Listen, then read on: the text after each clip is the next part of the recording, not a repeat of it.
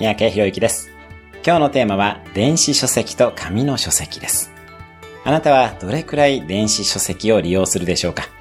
私は海外生活が10年以上なので電子書籍もよく利用します。ただ、電子書籍は紙の本の70%の学習効果と言われています。紙の本のメリットは以下になります。速読がしやすい。ページを折ることができる。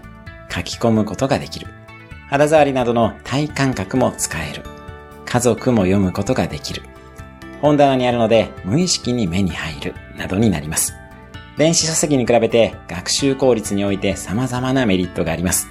もちろん電子書籍の利便性も高いですが、特に何かを学ぼうと思ったら紙の本を買うことをお勧めします。